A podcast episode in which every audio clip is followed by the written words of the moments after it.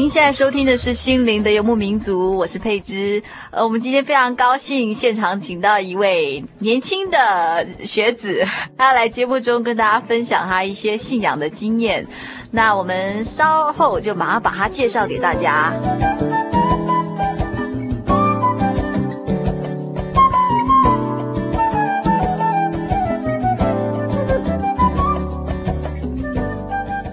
您现在收听的是《心灵的游牧民族》，啊、呃，我是佩芝。我们非常高兴今天现场请到一位有为的青年。有为，刚刚是年轻，现在有为。他现在才二十几岁。那先请这位有为的青年跟大家自我介绍一下。好，大家好，我叫陈豪，然后我是台中县和平乡人啊，目前是在台湾大学外文系二年级。呃，这样子。陈豪，你平常喜欢做什么？哦，我喜欢打球，然后我很喜欢诗歌，很喜欢诗歌，对对对，就跟音乐有关的，对对对，喜欢音乐，嗯，喜欢打球，那就是一个阳光男孩喽。你讲这样，人家对我印象就觉得这你很帅，是不是？你很健康啊。对对对对对。不过据我所知哦，陈豪之前生了一场大病，而且不是普通的大病，那这不是普通，真的不是普通的。对对对，差点没有办法今天坐在这个地方跟大家分享了他的信仰的过程。没有错。那我就开始跟大家分享我的这个故事。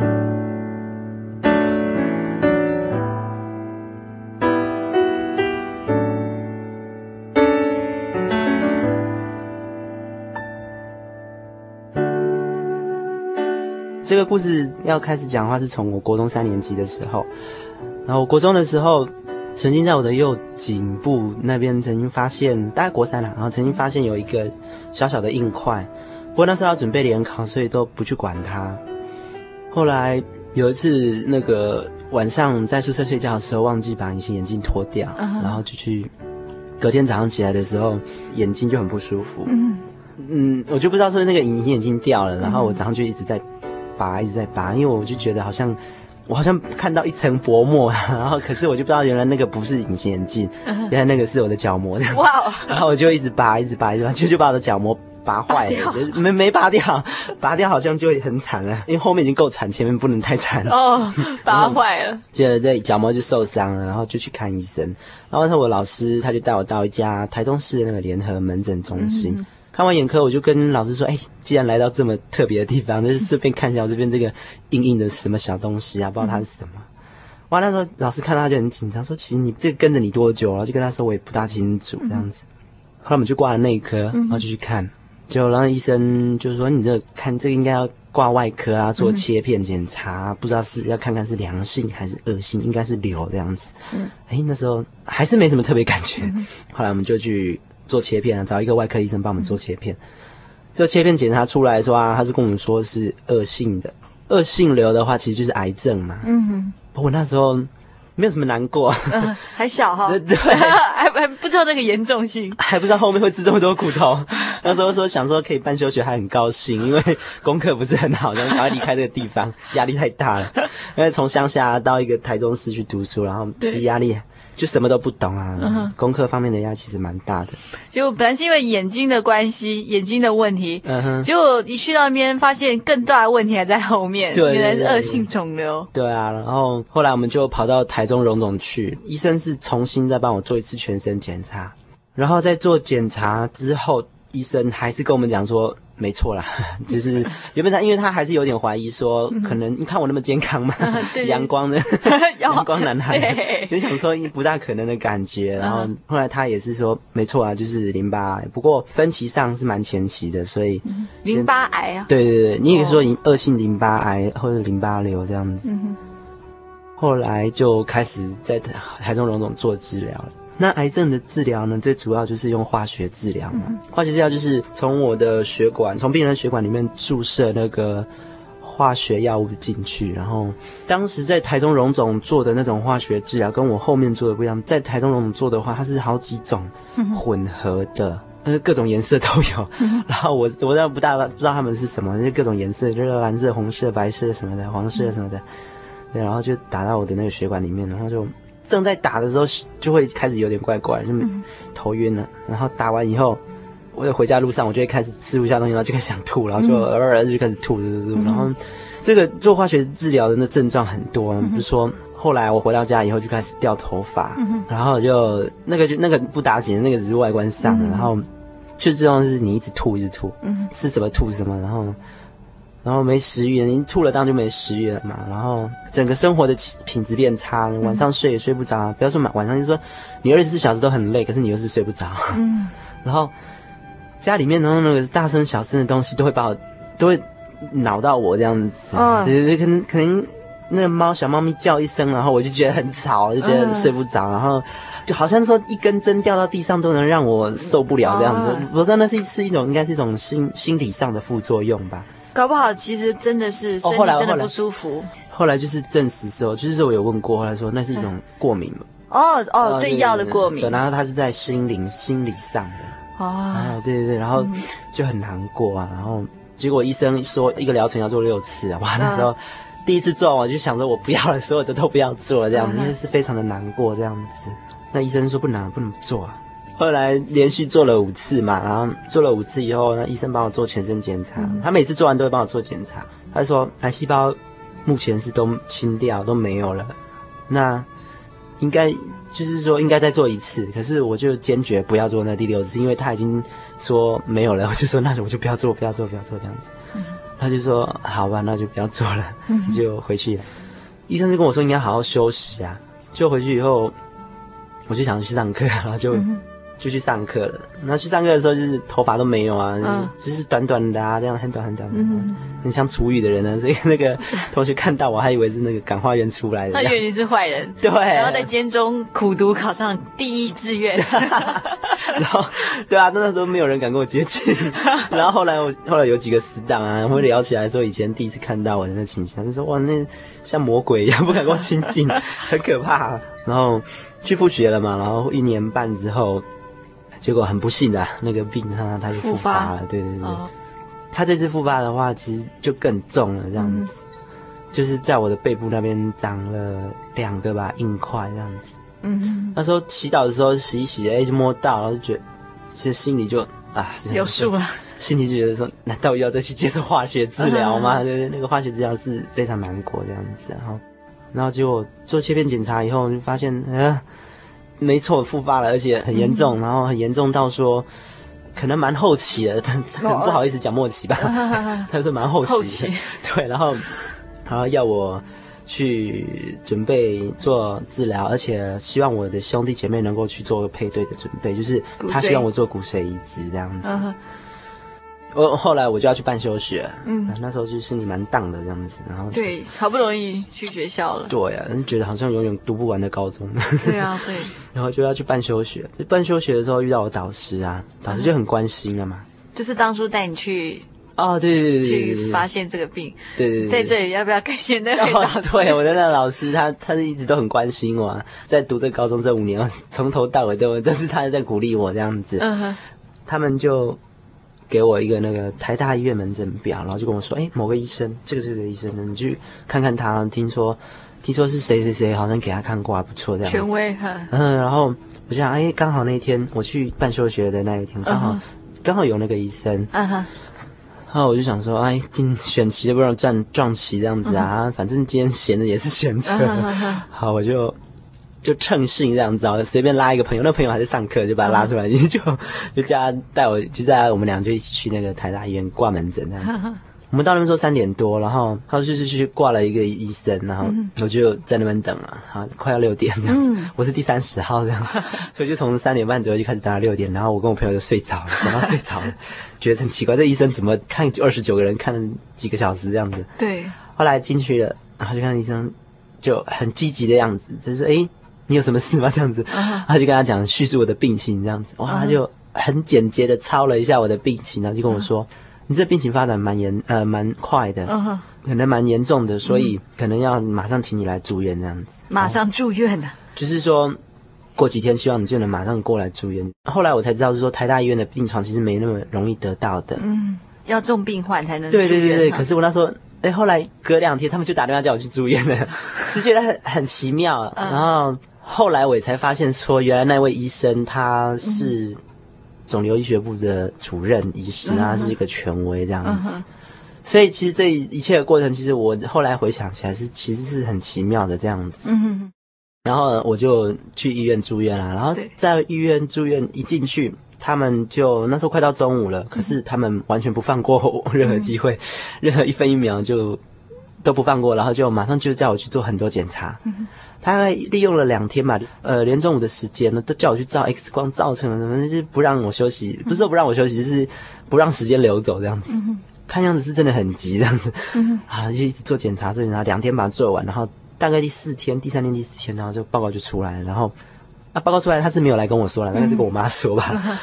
我后来才知道，他是怎么跟我妈说，说这个这实在是太严重了，然后那那个癌细胞已经侵犯到脑部了，脑部是有那个迹象了，哎，然后骨髓也是，所以是说这样判定应该是算是末期吧，虽然一直都没听到这个名称，那很难听的名称这样。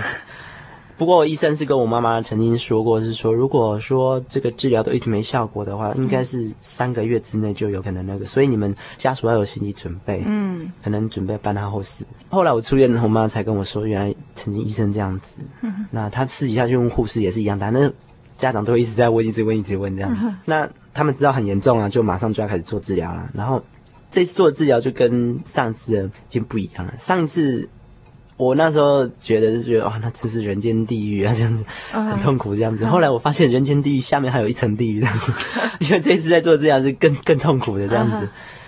那我做的这种治疗，它的名称叫做小蓝莓这样子。小蓝莓，对对对，听起来很可口。对，其实它一点都不可口。它这个小蓝莓的剂量非常的高，然后破坏性很强。然后破坏性就是说很有年纪比较大的人就是。甚至是做到一半就是没办法再做的。我听说不知道，好像是有那种做到一半就就离开这个世界这样子。哦，嗯，所以所以那时候是真的是很可怕的那个一种化学治疗。嗯、然后，那我平常就生龙活虎嘛，那还没做治疗的时候就在医院里面跑啊跳啊，然后一护士们都会觉得很烦。然后那个药一打起，哇，整个人就躺下去了，然后就开始晕晕的，然后就开始，嗯、后来就不然一天吃的东西全部都吐出来了，嗯、然后。吐啊，一直吐，一直吐，吐，然后吃过东西吐完了，就开始吐那个胃酸什么之类的，然后再过一阵子，又连那个苦苦的胆汁都吐出来了，这样子，就是好可怕。然后就一直吐，一直吐，一直吐，然后哇，整个人就没精神。那个呃，吐跟吃不下东西是第一个症状。那他后面的症状，像之前说的那些症状，都已经他是加倍了。你说我头发就开始掉。这是掉，可不是一个一个这样，就是你可以这样一搓，这样拔下来的。哇！然后根本没有附着在 头发，不大有附着，而且还不大会痛，这样子。每天早上起来就先扫一下你的头发。啊。对，然后呃，嘴巴一开始会破啊。嗯。像我有些病友会有那种便秘。嗯。有一些有时候是拉肚子，整个你的消化器官、你的消化系统啊，整个都会有问题的。嗯。尤其是黏膜的地方这样子。嗯。然后都非常的难过。那因为做这个化学治疗，它最主要就是先把癌细胞打死，然后再。因为它把癌细胞打死，所以它就会顺便把那个好的也打死，也打死，所以它不会分辨的。那我们的身、哦、病人的抵抗力就会变得很低，因为你身体是被破坏的，嗯，因为他就是用破坏的方式。嗯，结果在这个过程中，它那个白血球数会急剧下降，嗯，急剧下降到说，你可能因为没戴口罩就会感染某种医院里面的病菌，因为大家都知道医院里面病菌才是最毒的。嗯，其实我们外面走走的那病菌还好，医院里面病菌往往是比较致命的。然后你可能就是因为没戴口罩，就会就因为白血球太低这样，然后就可能会那个败血病感染，然后就离开了这样子。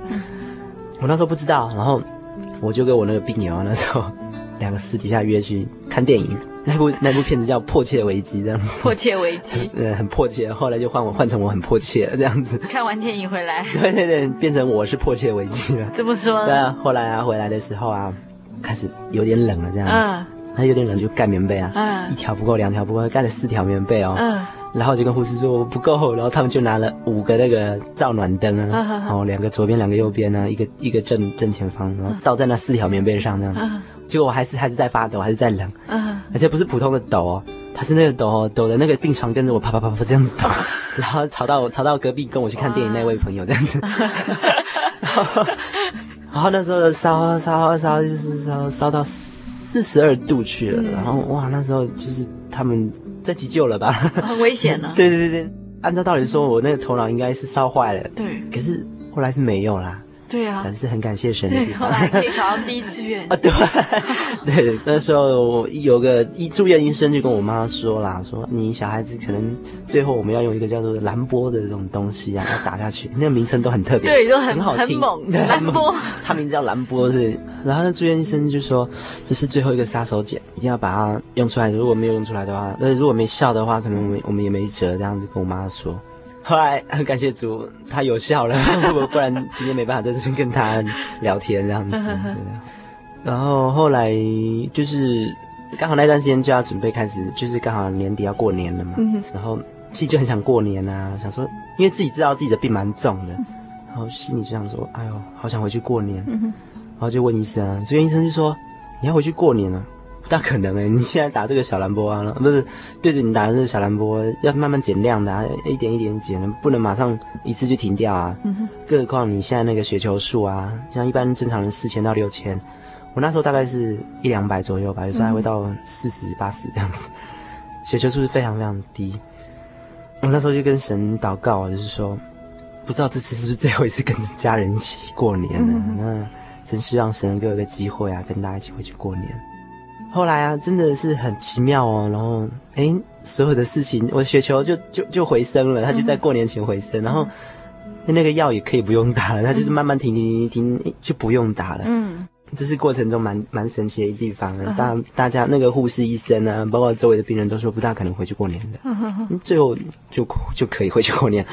除了小蓝莓，它给我带来一些就是就是比之前化疗更严重的一些的后遗症之外，嗯，嗯应该要说那叫什么副副作用之外，嗯，其实我在这个过程中，其实生活品质是蛮差的。嗯、就是说，像我之前一进去的话，我们大部分的血液科病人都会先做一个那个人工血管，人工血管在我的右胸口这边啊，然后他先帮你切个小洞，小小的。嗯大概你的食指这么长，没有啦，开玩笑的，小小的一个，然后放一个人工血管进去，然后以后就在做化学治疗的时候会比较方便这样子。哇，那时候就觉得好可怕。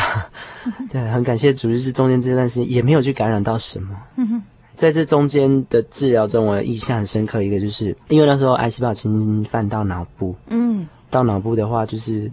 他们做的治疗是从脊髓那边啊，嗯、穿刺进去啊，用一个差不多比吸管还要再稍微细一点的那种钢针。吧，嗯，嗯，然后就穿进去，嗯，然后把脊髓抽出来，然后再灌一些那个化学药品进去，嗯，然后，但是这样子的过程会造成说我脑，因为这个过程只有这是偶尔做一次的话，其实是还好吧，我觉得。嗯、问题是我一个礼拜做一次，嗯，因为那时候可能真的脑脑脑部里面的那个。反应可能就是说癌细胞可能蛮多还是怎么样，所以他们就要一个礼拜做一次。那一个礼拜做一次的情况下，我的脑压已经好像是不足还是怎样，反正就是脑压已经有问题，所以就变成头都会痛。那当我在床上躺着仰角超过差不多三十度以上的时候，嗯、那整个头会剧烈的头痛，嗯，很痛很痛很痛。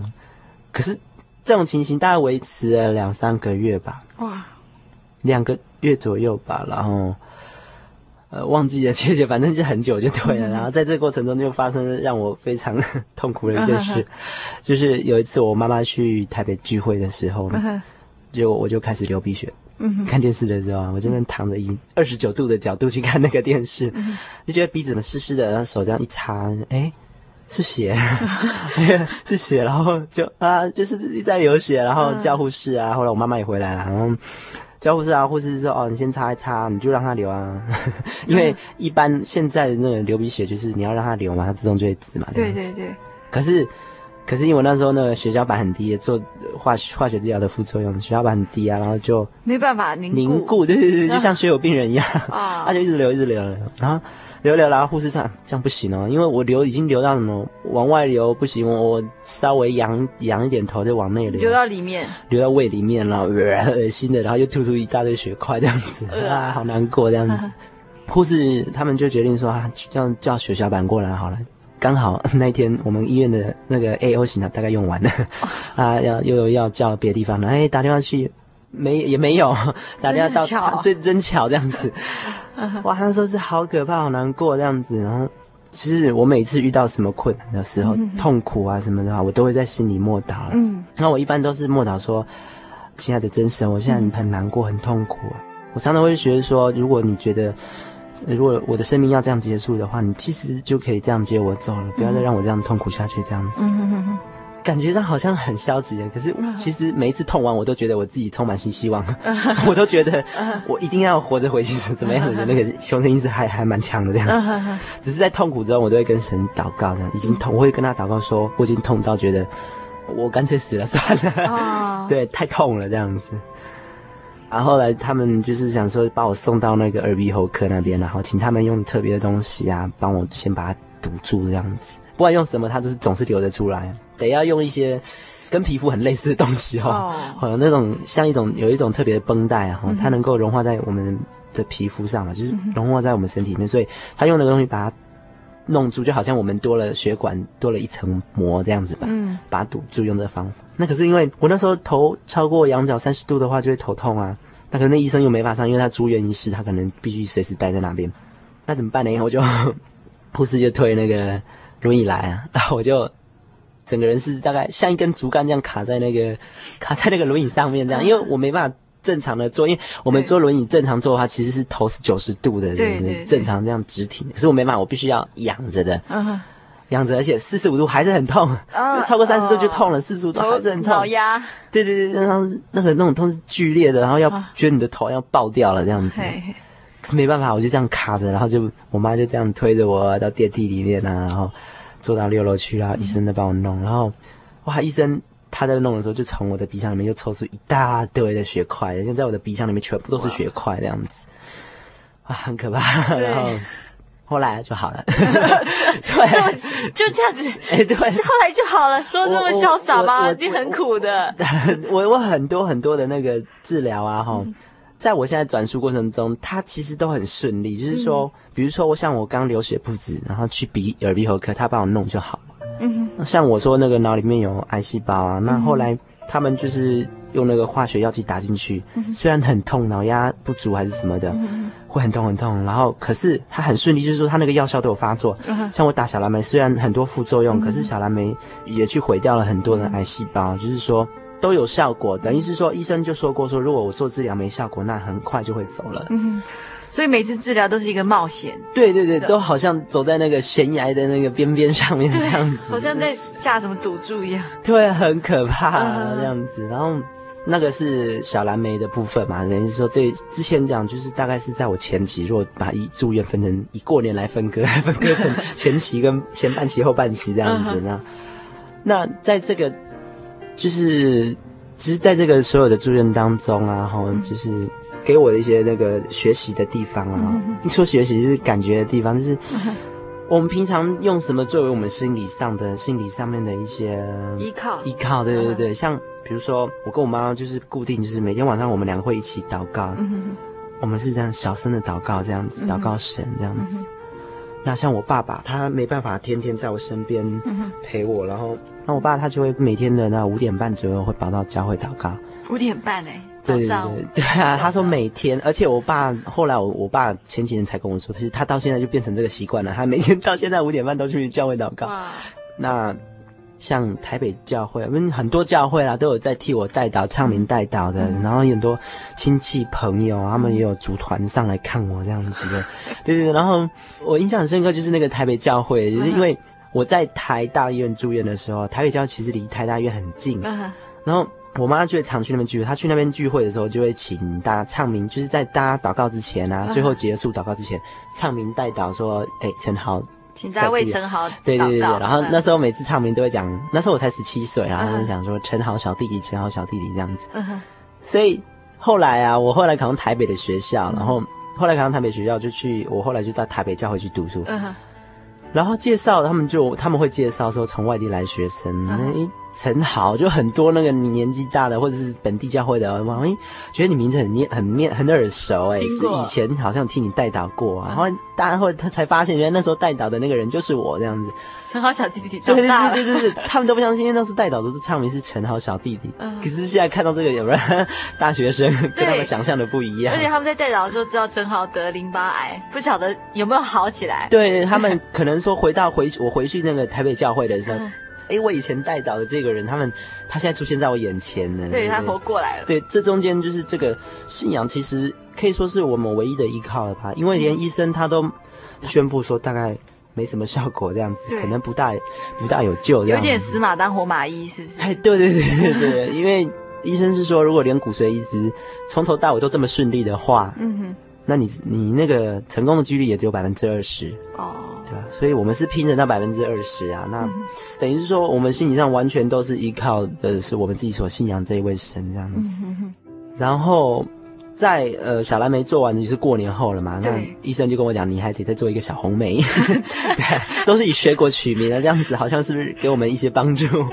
其实都很毒的药这样子，小红梅这样子。然后后来也是也是我也是做了，然后他那个副作用也都差不多这样子，但是。都比较严重了。不过小红梅这一次的话有，有呃印象比较深刻的是，我那个雪球一直升不上来的。我记得有一次跟我朋友打赌，因为我们好几个朋友都是一起做治疗，病友哈，病友来来来，嗯、然后年纪差不多，都十几岁的哦。然后我还算是里面蛮年纪蛮大，十七岁那时候十八岁，十七岁是蛮大的。嗯、然后我们就几个小朋友就会赌啊，就是想说，我们每个礼拜啊一次会抽血，然后看血球数这样子。嗯然后正常人血球数六千，呃，四千到六千，我如果没记错，刚好就有讲过。然后，那我们那个化学治疗一做下去的话，往往都是一掉就掉了，诶，从一千变五百、两百、八十，然后我还看过朋友有零的这样子，测不出他的血球数了。血球数。对啊，对对对。然后啊，我们就很无聊啊，然后我们其实没没事，就是很无聊嘛，就就开始这边赌了。我就说，我那个朋友就说，你已经两个礼拜血球没升了，他就跟我赌了，说，哎，你你这个。今天抽的话，下午那个血会出来嘛？血球数，然后就说你这个跟昨天连上跟那个礼拜一一样的是，大概不会升，对，不会升啦，很低的这样子。然后我就说，我也有信心会升，因为一定要升，我那个意志力很坚强，我还喝鸡精什么什么的的。如果说我这一次测出来雪球如果有升的话，你就要请，请吃披萨，你要请所有我们病床的人吃披萨。如果我没升的话，我请大家吃披萨。哎，其实这样我有点像庄庄家，因为我 因为不不生的几率比较大，已经连续两一两个礼拜了这样子。对，哎，就很神奇的，它就升起来了。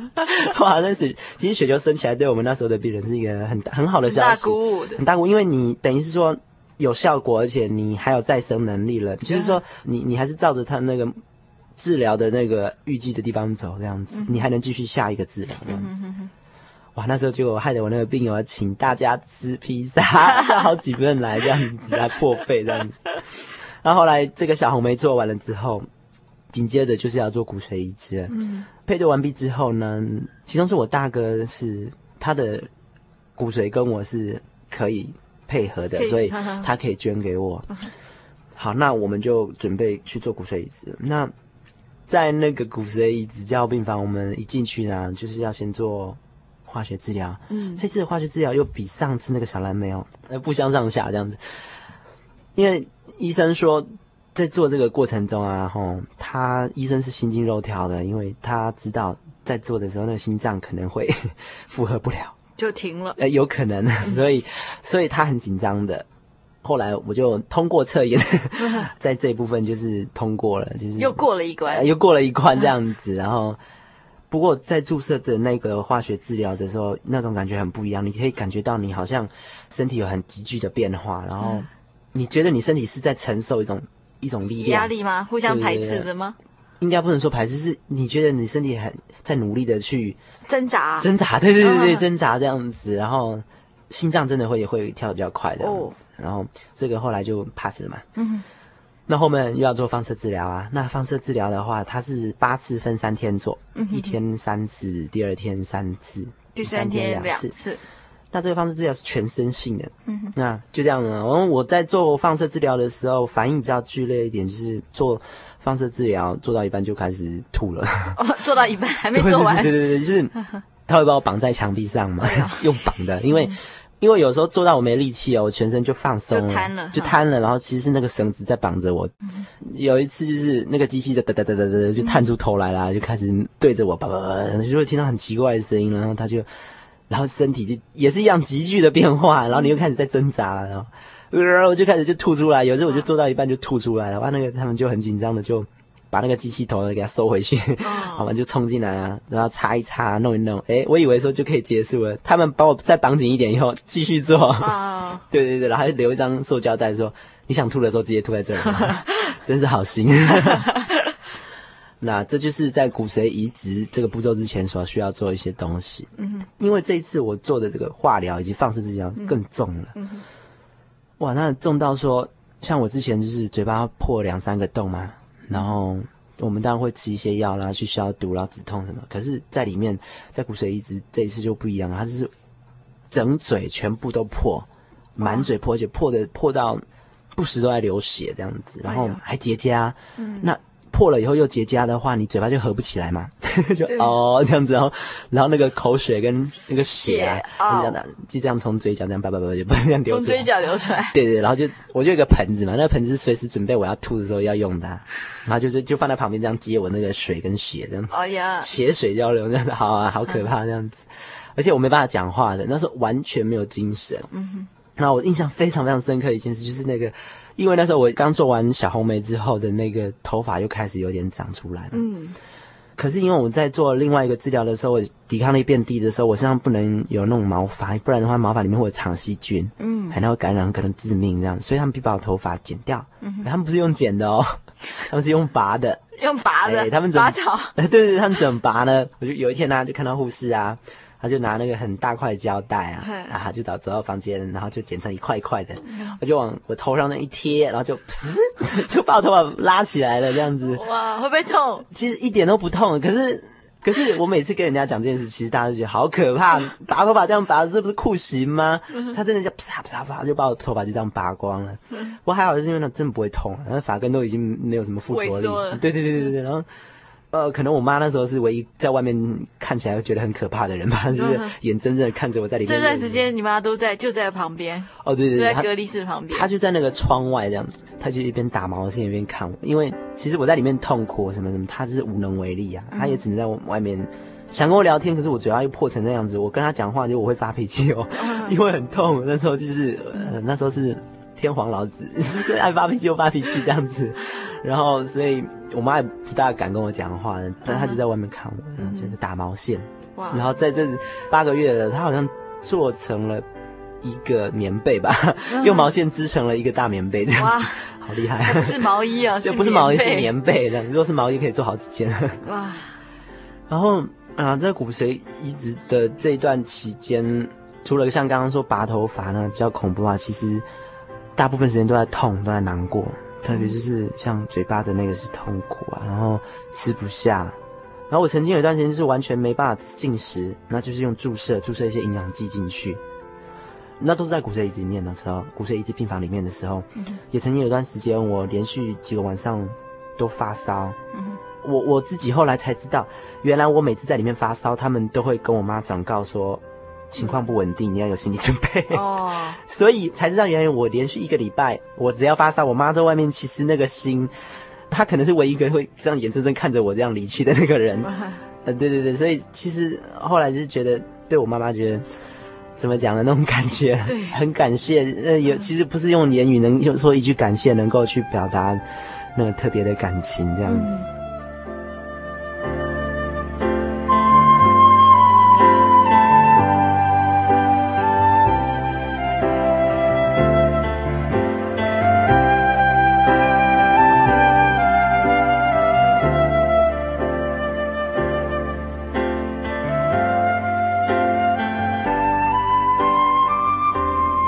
是发烧，就是烧到说连那个大小便失禁，你自己都不知道这样子，然后已经很严重到那种地步了。然后其实，在这个八个月的过程中啊，从我进台大医院开始做治疗的每一分每一秒都是很危险，就是他就像我刚刚说，是走在悬崖旁边，然后随时都会掉下去。对，你每一分每一秒都有可能就这样离开了，这样子。然后可是我真的觉得我所有的治疗都很顺利。嗯哼哼。假设说我今天做。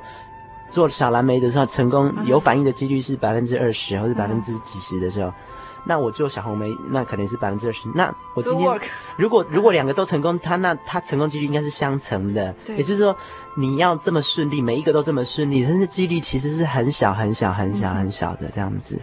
所以这中间过程真的是回头来看的时候，真的是很奇妙，跟很感谢主啊。对对对。那后来连骨髓移植也是很正常的，然后医生是说。大部分人在骨髓移植是是是一个月嘛，嗯、所以那左右啦，你可能提前出来，有可能 提前也有不同的意义。对对对，然后那你延后出来也是有可能的，嗯、延后出来，你可能你的血球一直升不上来啊，嗯、那个新的骨髓没住进去没有？对对对，骨髓移植之前的步骤比较麻烦，然后而且很危险这样，所以再把新骨髓注注射进去，其实就这么一个步骤，就像在打点滴输血一样，然后。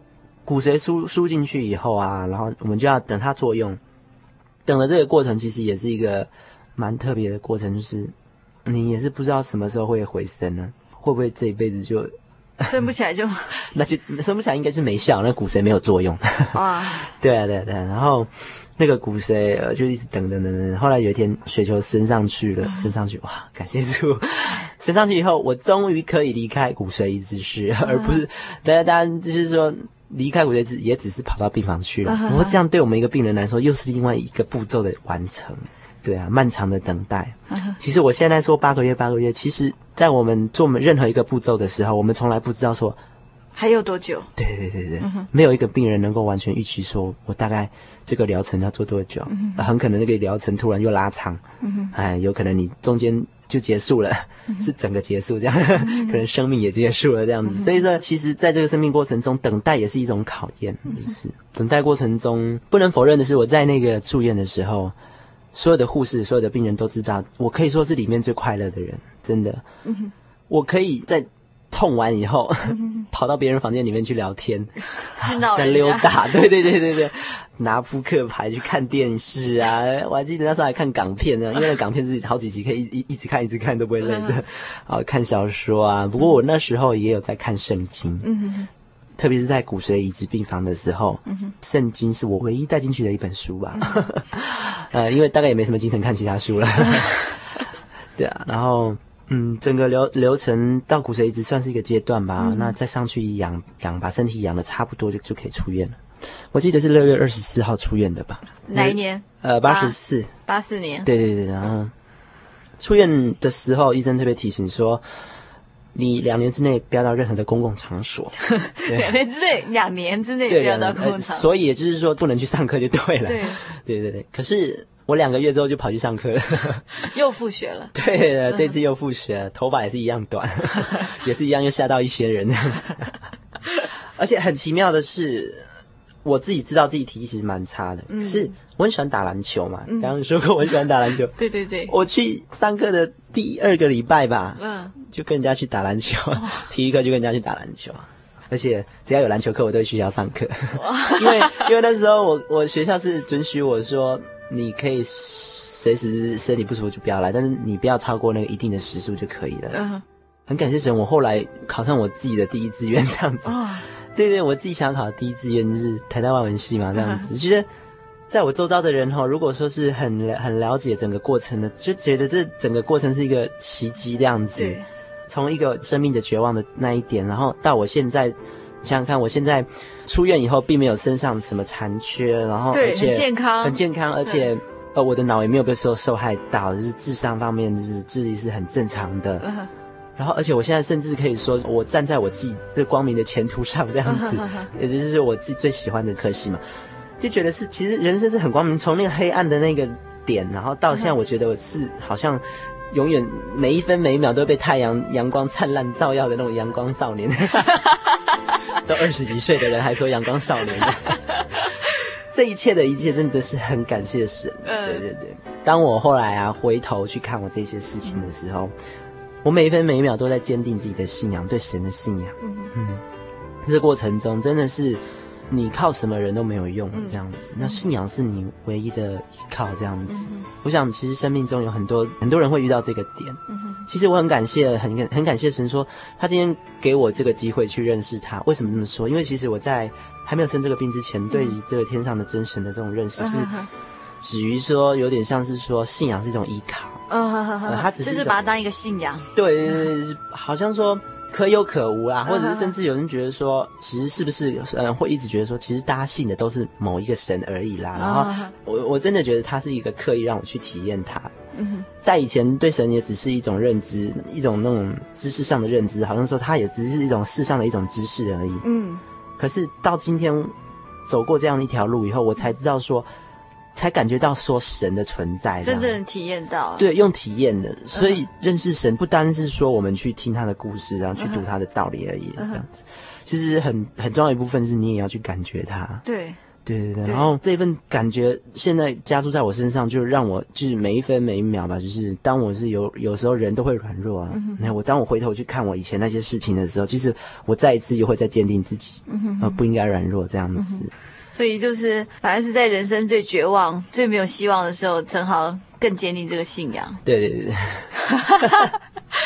好，那今天在陈豪离开大家之前哈，嗯、呃，我想收音机旁也许有一些朋友们，他们正好身体不是这么健康。嗯。那陈豪对这些人有没有什么话想跟他们说说啊？鼓励鼓励他们。生命中这种事情。大风大浪就越有阴晴圆缺嘛，只是好像是人有旦夕祸。对对对对，我们平常讲在嘴巴上，就是已经变变成是好像讲的时候是没什么感觉，轻松。对对对，可是当你人在其中的时候，就开始需要思考一些事情。对对对对，当我们在呃健康富足的情况下，我们从来我们很难很难很难去思考生命的问题。对。对，今天如果你正好是在这个过程中的话，我觉得你不要难过。嗯，其实这是一个给你一个机会。嗯，我觉得你应该高兴，高兴说你开始要去思考生命的问题了。对，这个生命的问题是牵涉到我们所信仰的这一个神这样子，嗯，一个在天上的真神，你对信仰的态度。嗯，那无可否认的是说。什么样的意外，什么样的难过、痛苦，它其实一直在围绕着我们的生命的里面，对对对，它是我们生命中的一点一滴。对，对对。可是当你有了一个信仰，才会去发现说，诶，原来生命的另外一层意义，不是我们在这边吃喝睡，然后喜怒哀乐就这样结束了。嗯、其实生命是可以延续的。嗯。或许你现在的痛苦，或许你马上就结束掉生命，可是，其实你的生命可以延续到更深、更远的一个境界，嗯、更远的一个地方，这样子。嗯那我觉得就是说，你可以开始思考生命的、生命的问题。嗯哼，我相信任何的苦难都是让你去思考的时候。对，你不单是思考一些这世上的东西，嗯去思考你生命的问题。我觉得这是一个很好的机会，这是我觉得可能有可能是神对你的恩赐，这样子。对对对对对，对，有可能因祸得福哦。对对对对对对。那另外就是，我会特别感谢我的妈妈。你想。刚刚在我的见证中，大家都听到说，从头到尾，在我的身边，然后往往我可能我在痛，我在流血的时候，或许我在痛，或许我在流血，可是我觉得在身边的那个母亲一定是更痛，她的心才是更难过的，就是她甚至想要帮你流血，可是她没办法。嗯那一种自己的小孩已陷入绝望中，可是你无能为力，我觉得那一种。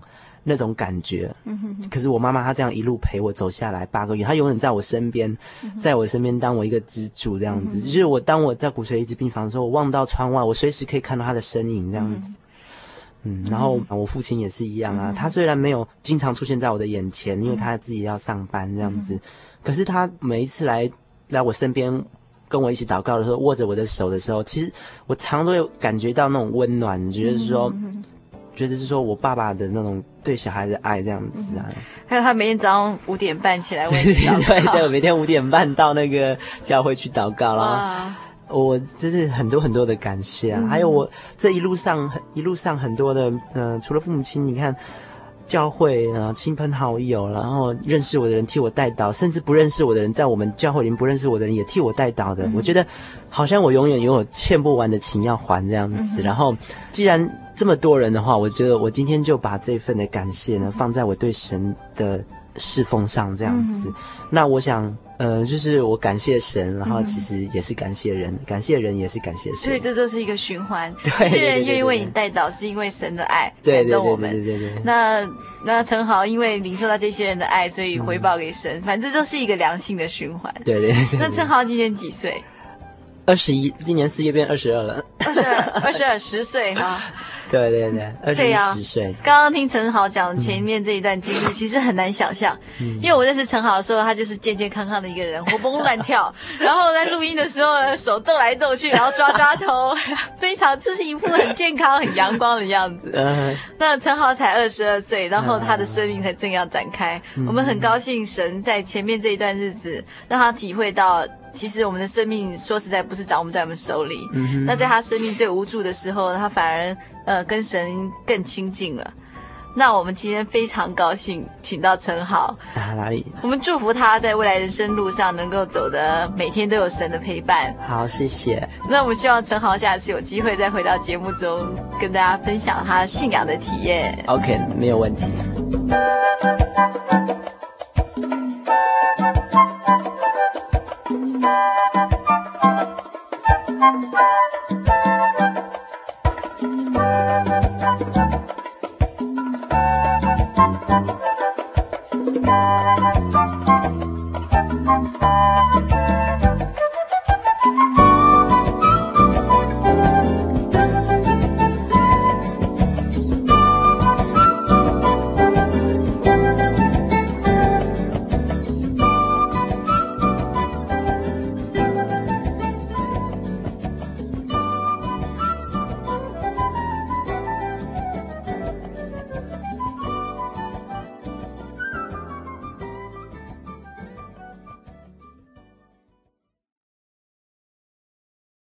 曾经受到创伤吗？你曾经受到创伤吗？你内心正在滴血吗？内心正在滴血吗？快打我们的血滩专线，专线二四五二九九五。你西瓜，你给给我。心灵的游牧民族，心灵救护车，每周末全省巡回服务，为您的心灵做最深沉的人工呼吸。血滩专线，请打零四。二四五二九九五，你是我，你救救我，你是我，你救救我。杰诚欢迎您的来电，零四二四五二九九五。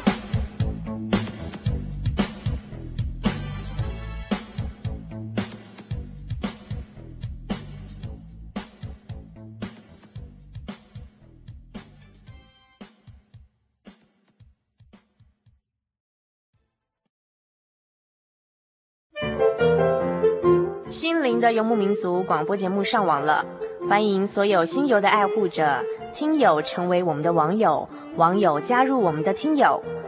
网络上的地址是 a v center 点 seed 点 net 点 t w 斜线 t j s，再重复一次 a v c e n t e r 点 s e e d 点 n e t 点 t w 斜线 t j s。线上立即可收听，请赶快跟我们在网络上快乐相见哦。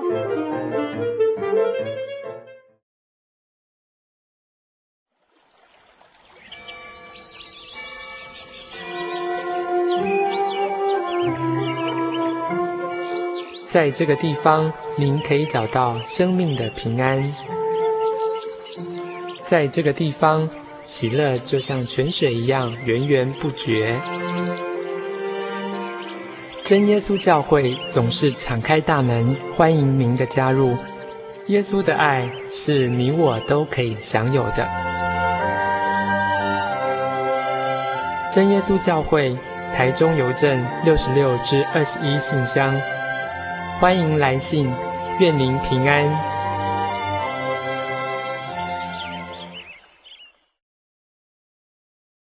先试录啊，testing，Michael test。真耶稣教会全球福音资讯网，福音。好，开始。真耶稣教会全球福音资讯网网址是 www 点 tjc 点 org 点 tw，或是您有任何信仰上的疑问，可寄 email 信箱 tjcgitwn at ms 十九点 highnet 点 net，欢迎上网。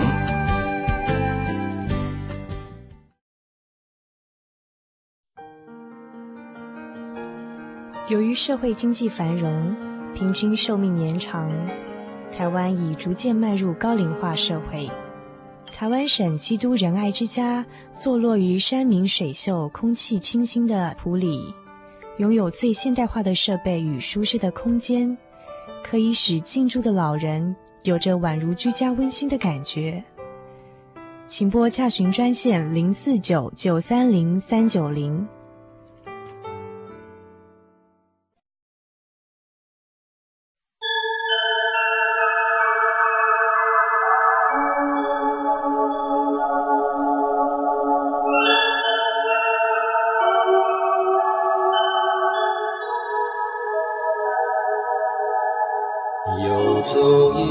山水寻获心之甘泉，满溢心灵喜悦，尽在游牧草原。心灵游牧民族，陪你成长。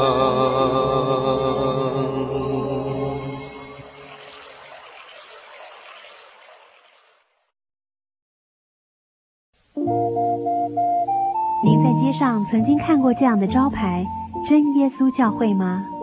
也许您很想，但是却不好意思进来看看。其实我们真的非常欢迎您。下次当您再路过真耶稣教会时，欢迎您进来与我们同享神的恩典。真耶稣教会，台中邮政六十六至二十一信箱，欢迎来信，愿您平安。我对圣经的道理好有兴趣哦，可是又不知道怎么入门哎。你可以参加圣经函授课程啊！真的啊？那怎么报名？只要写下姓名、电话、地址，寄到台中邮政六十六支二十一号信箱，很快的，你就会收到第一课的课程了。赶快去寄吧。嗯。圣经函授课程能循序渐进地引导您更了解耶稣基督的福音。得到生命的滋润和来自信仰的力量。本课程完全免费，欢迎来信台中邮政六十六支二十一号信箱，请注明参加函授课程。愿神祝福您。